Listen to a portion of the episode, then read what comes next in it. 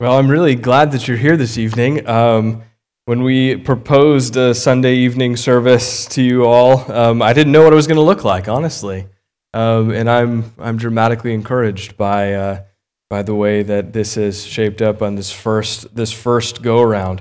Um, we hope that it's something that becomes a, a, sort of a staple in the life of Buffalo City Church, a, a Sunday evening service, a place to worship God together in the evenings uh, gather together a little more uh, less formally and to just uh, just uh, consider a handful of things maybe uh, maybe some things that we wouldn't necessarily walk through on a on a Sunday morning. Uh, when the elders talked about this actually I want to be honest like with the elders Mark and Blaze and I have talked about a Sunday evening service I don't know maybe even within the first year of Buffalo City Church's existence. And as you know we're coming up on year five. On October 4th will be the fifth birthday for Buffalo City Church.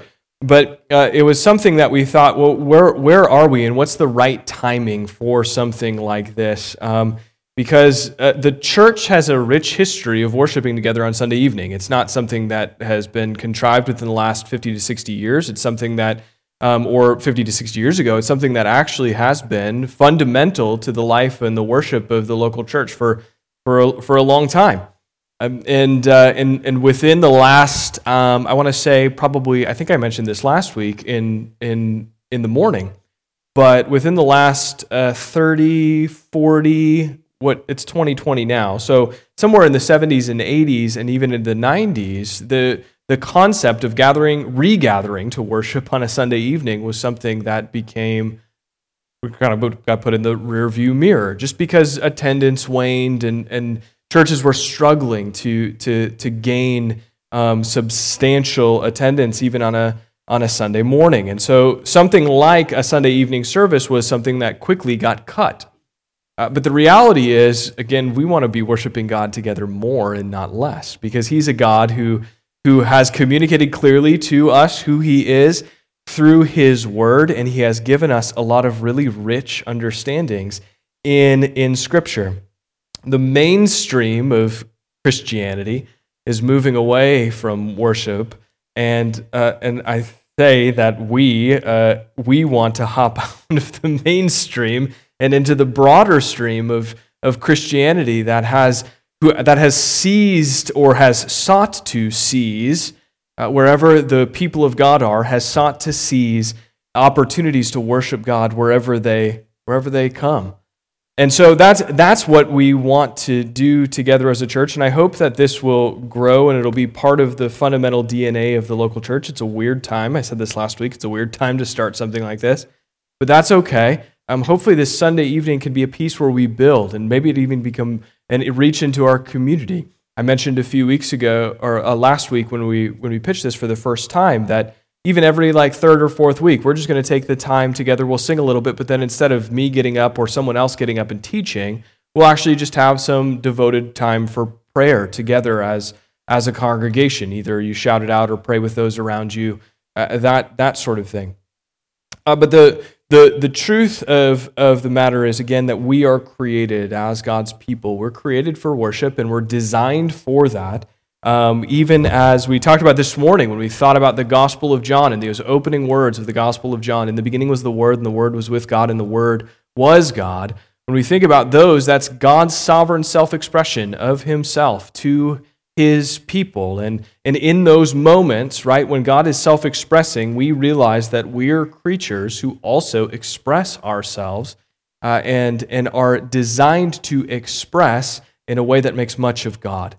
And that's what congregational worship does it, it gives us a, a venue to express self towards God and not just ending with self. And so that, that's part of the design of, of doing a, a Sunday evening worship service as well. And as things move forward in our world, um, and as we're praying for, for resolution for a lot of the things that are going on in our world, Again, I pray that this space would grow and that it would become a unifying space for us as a, as a body of Christ uh, to be prepared to go into our week uh, with a, a substantial understanding of who God is right in the forefront of our minds. So we're going to try and do this. Uh, the the the schedule, the time frame for this is we're just going to do it for the fall through the week before Thanksgiving. We'll take a break for the holidays. We'll reconvene Sunday evenings after after um, after the, the holidays and and and then cons- consider continuing this and, and hopefully growing it together. This evening, however, I want to think a little bit with you just about the historic processes for understanding the elements of corporate worship. So, when we gather together as God's people, we do some very specific things and we do them almost the same way each and every week. So, we gather together, you'll, you'll note that we sing. You'll note that we read scripture and we pray, and then there's a sermon preaching of God's word. Um, and then from well, at least monthly, uh, d- depending on the situation in the world, but we, we attempt to at least monthly receive communion together as, as a body. Um, and then as often as, as needed or as necessary, we also, we also celebrate baptisms, baptisms together as, as well. So the question is, where does that come from? Why are those the elements that get used? And, and, and some of the questions that oftentimes get get asked of congregational worship in the Christian tradition is also why, why Sunday? Why not Saturday? Because in the Jewish tradition, oftentimes uh, the, or the Sabbath was Saturday, from sundown on Friday night through, through sundown on Saturday night.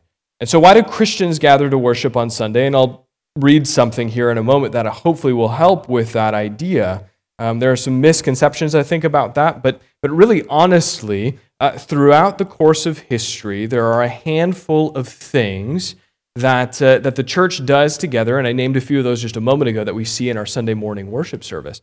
But there are a handful of things that the church does together and that has historically considered to be acts of worship by, by, by the local church.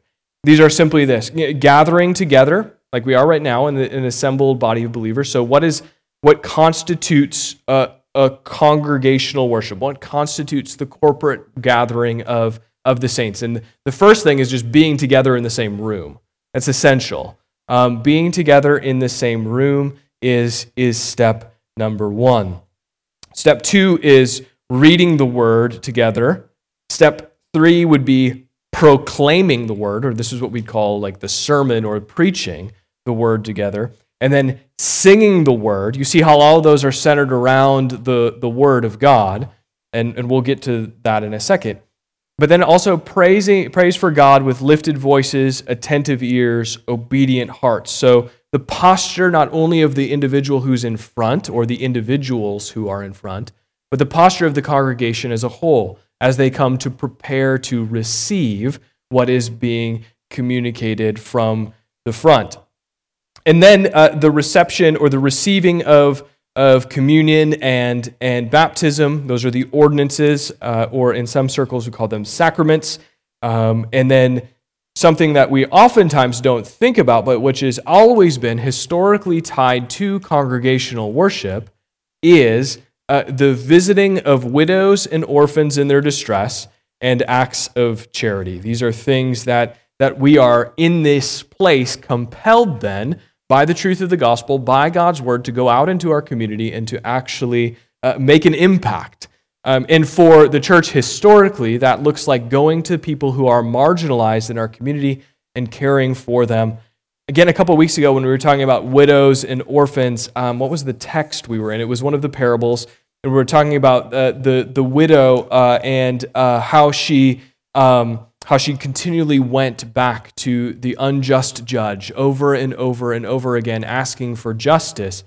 The reality, again, of that situation is that widows in the, the first century, when Jesus would have told that parable, don't, didn't have any rights. And so, for her to do that, she was pleading something according to God's standard, um, but not according to a right that society gave her. And so we would say that she is a marginalized person in our society. And so when we see the care for orphans, widows, and oftentimes in the Old Testament, also we could say the sojourner or the refugee, those are people groups that we should say when we see those in the Bible, Those are the marginalized people groups in our community that the church is called to go to and care for.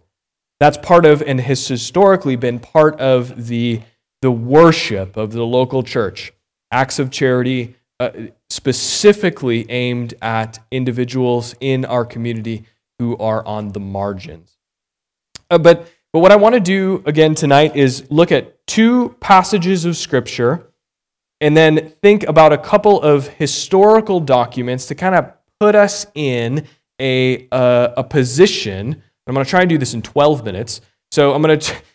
I'm going to try and do this in 12 minutes and, and put us in a position where we realize that we are a, a, group of people who are gathered here in Jamestown, North Dakota, and we're on the map. You can find us on the map, and you can find other churches in our in our region and in our city who are worshiping on a Sunday. You can find other churches in the country, in, in our state, in our country, in our world, who are worshiping together on, on Sundays and even other days throughout the course of the week.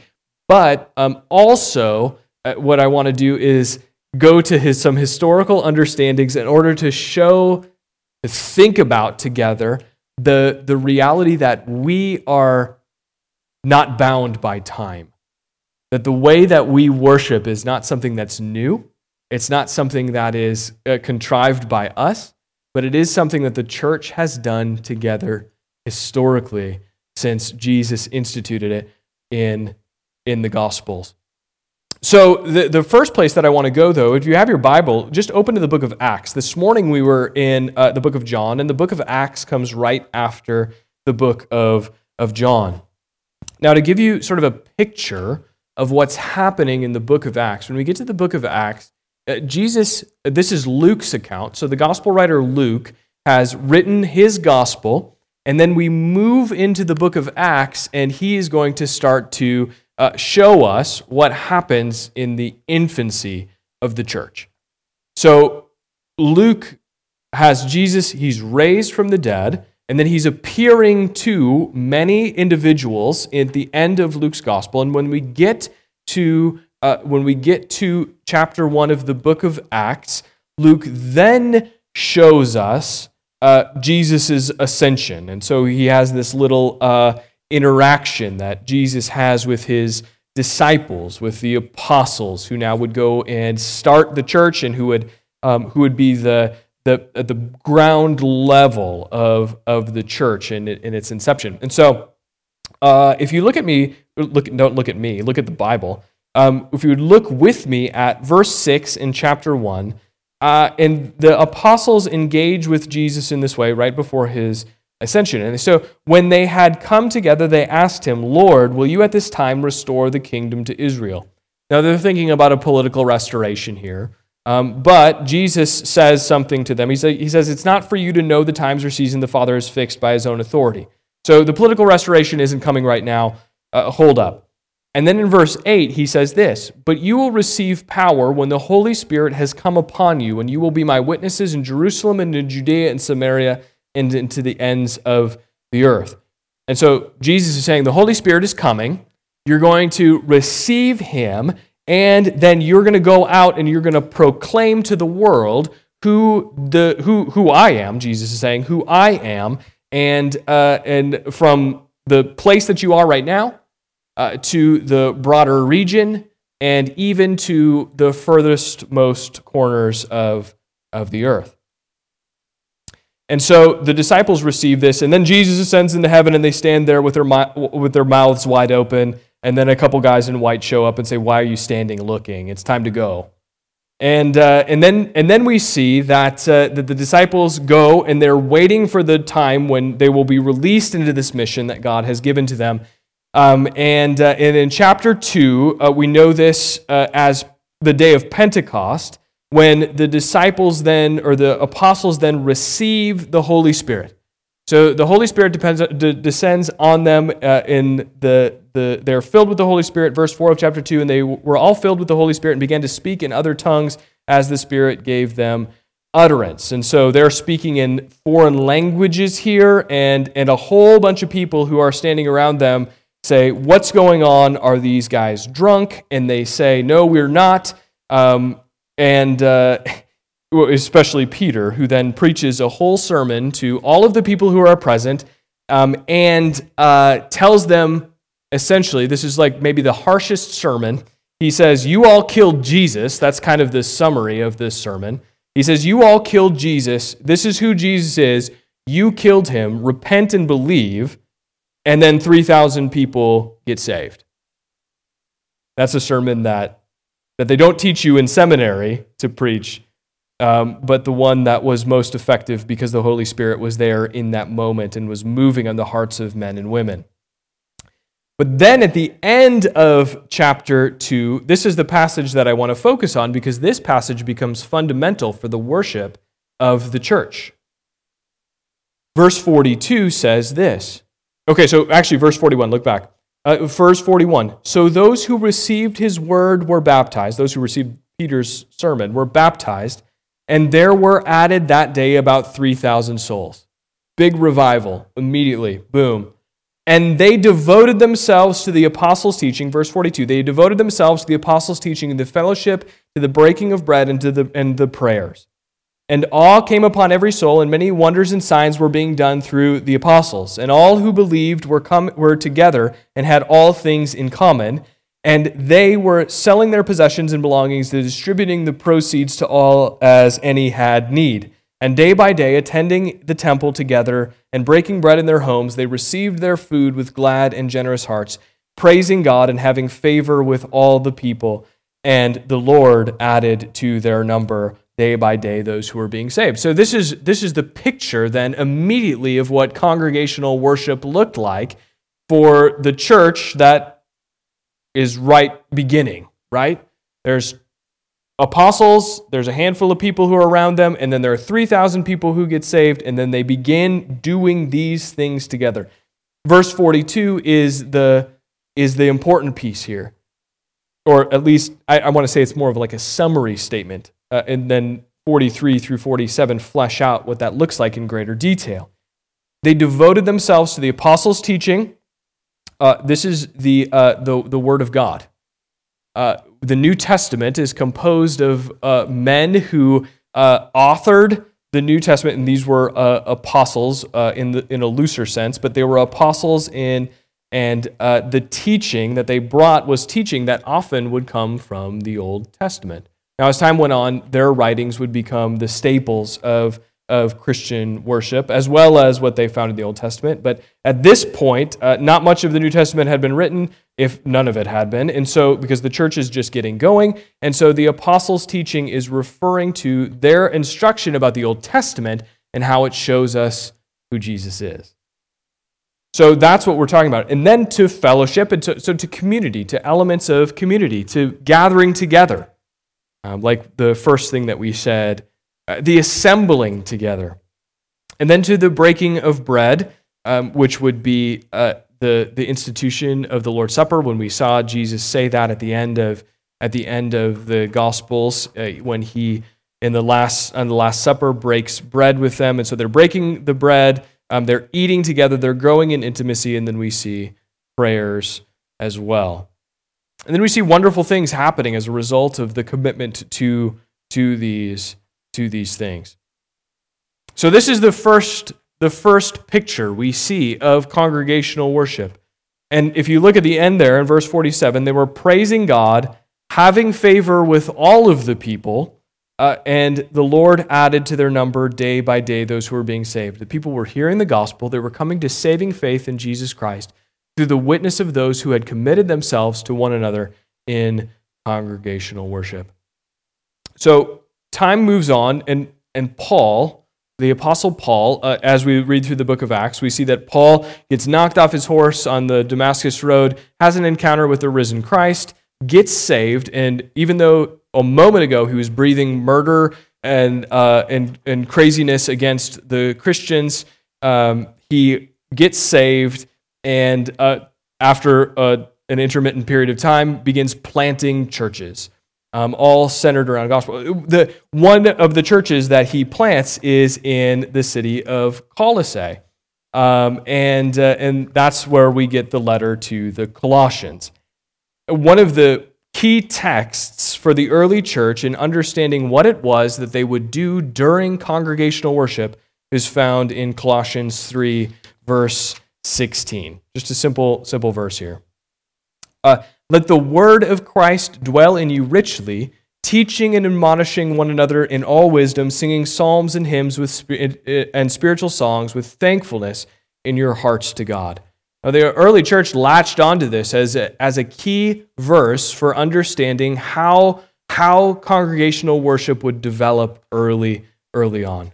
With the word of Christ, again, centering all that we do around the word, we read the word, we preach the word, we pray the word, we sing the word, we do together uh, the we center all that we do in congregational worship around the word and so we let the word of Christ dwell in you richly. This is you plural, not you individually as one, but you together, all of you together, let the word of Christ dwell in you richly, teaching and admonishing one another in all wisdom.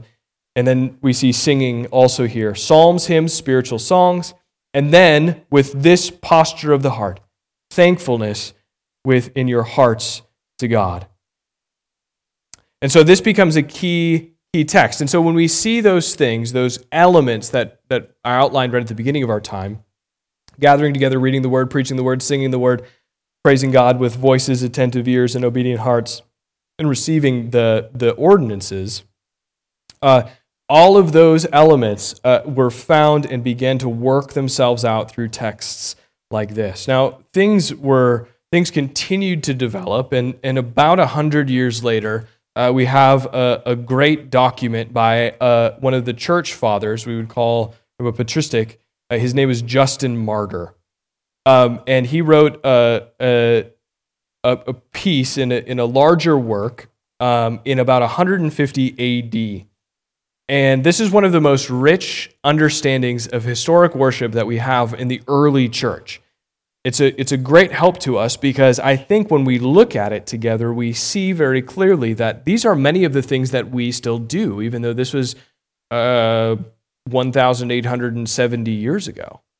Um, this was a long time ago, and yet a lot of these things are, are, are the same in how we practice them. Uh, Justin Martyr writes this. He says, And we afterwards continually remind each other of these things, and the wealthy among us help the needy. Again, a commitment to outward focus to the marginalized. And we always keep together. And for all things uh, wherewith we are supplied, we bless the Maker of all through his Son Jesus Christ and through the Holy Ghost. You can you hear that language there that Paul is using in Colossians 3:16. You hear the language of with thankfulness in your hearts to God, and what Justin Martyr says here. And then this is the, this is the section that's really key on congregational worship. And on the day called Sunday, all who live in cities or in the country gather together to one place. And the memoirs of the apostles, these would be the letters that the apostles wrote, say Galatians, Ephesians, Philippians, Colossians. Um, the writings, uh, uh, the memoirs of the apostles and the writings of the prophets are read as long as time permits. Then when the reader has ceased, the president, uh, not the, the, the person who's presiding over, that would be in our case, we'd say the pastor, the, the, the president uh, verbally instructs and exhorts to the imitation of these good things. This is, uh, this is a sermon. He's, he's pulling from the text of Scripture and preaching the word to the people who are present.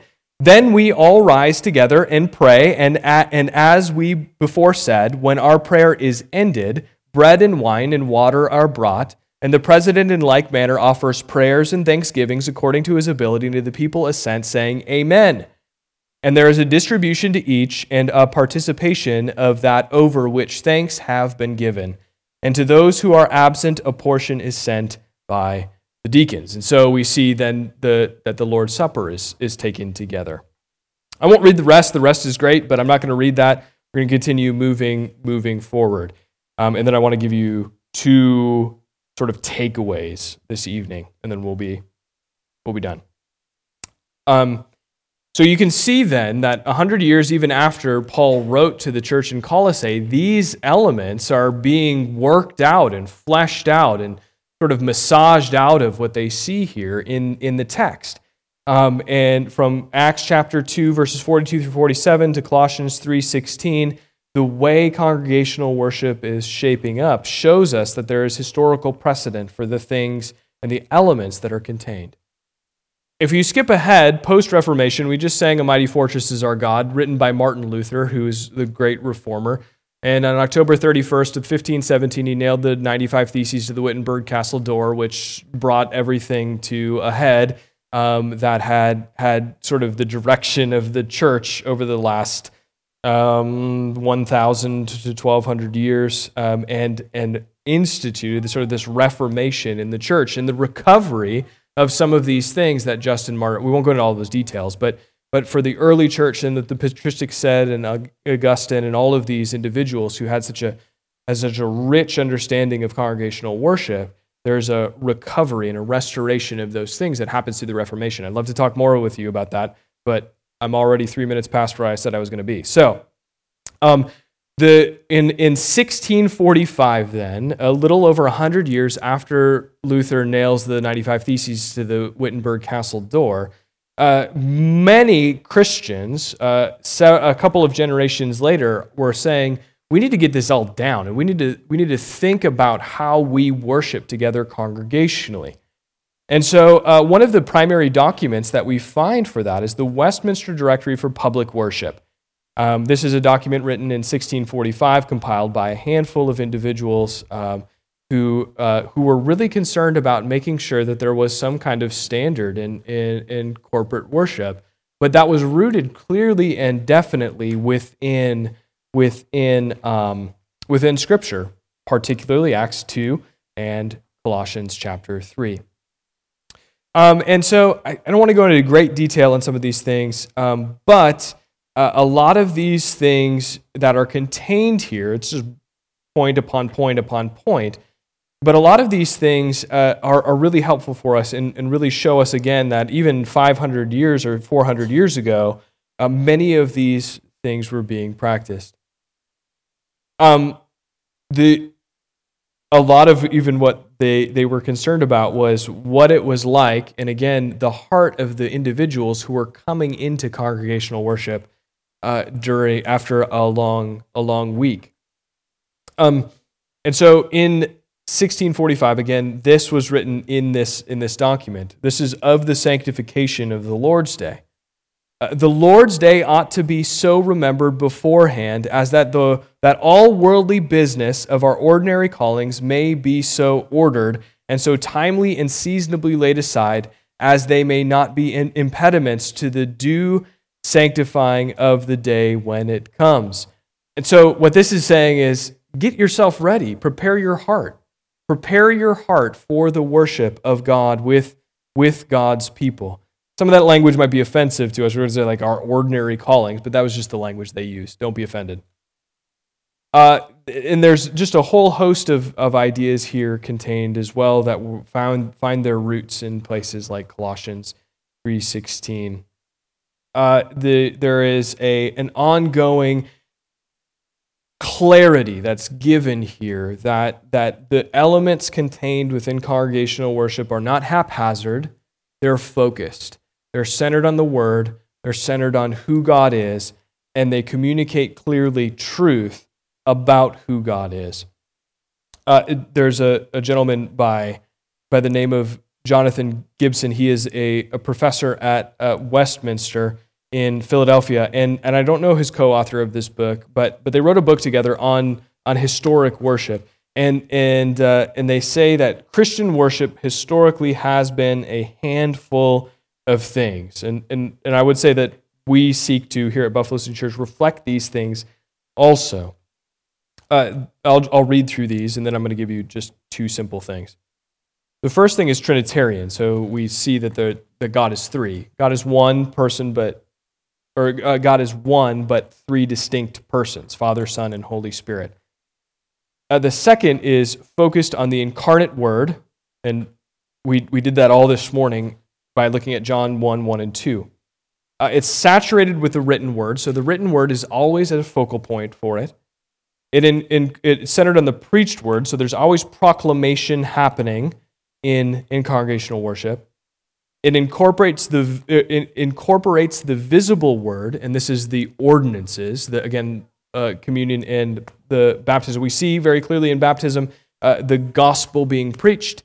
Uh, men and women who are baptized into the faith are plunged beneath the water, buried with him in baptism, raised to walk in newness, newness of life. We see that the gospel also preached in uh, our the Lord's Supper, broken body, shed blood, forgiveness of sins, justification. Uh, those elements are all contained within the sacraments. They also say tied to church discipline. And now, when we hear that, we think to ourselves, what do, what do you mean by that? What we mean by that is discipleship. Um, church discipline is at its core a discipleship thing. There should be a call in congregational worship for men and women to turn away from worldly things and to turn to Jesus Christ. That is a that's discipleship, and that's church at the first, uh, at its most fundamental level, church discipline. It affirms the faith once for all delivered, so it fixes us historically. Uh, it's a rich spiritual banquet. There should be lots of, of texts and types of understandings of Scripture read, not just hobby horses. It includes serious, structured, and studied prayer. It's punctuated with praise, and it's well prepared and conducted. So, those are the ideas and concepts, again, that we see historically throughout the church as they gather together to worship. So, just two simple takeaways. I'm not going to elaborate too much on these. The first is this when we think about the way that the church has worshiped together historically, it, it humbles us because we see very clearly that we're not contriving things, but these are understandings that have come to us generation over generation, faithful men and women who have worshiped God for years upon years and brought us to a, a place where, where there is a full bodied and robust understanding of what is communicated to us about congregational worship in, in the New Testament. And that, that's humbling. It should be humbling. We shouldn't think much of ourselves when we come to congregational worship. First, we should be thinking much of God. But we should also be recognizing that God has faithfully and, uh, and uh, steadfastly delivered his people over and over again through the ages in order that they might gather together for, for the worship of him. And that would be the second takeaway. The second takeaway from all of this is simply this that we should trust God because he preserves his people in the worship of him. God delights in, in us as his people who are created in his image. He delights in us. And we are the most delightful when we are worshiping with him in the way in which he has intended for us for us to worship him. So again, as we consider uh, continuing to worship together on Sunday mornings and in Sunday evenings, keep these things in mind. These are we are fixed firmly within a historical context. Um, even though sometimes it seems that we are, uh, we are out here doing our thing in Jamestown, North Dakota, the reality is both geographically and, uh, and, and as far as time goes, we are fixed within a larger body of believers, the universal church, all of the believers for all, all of time.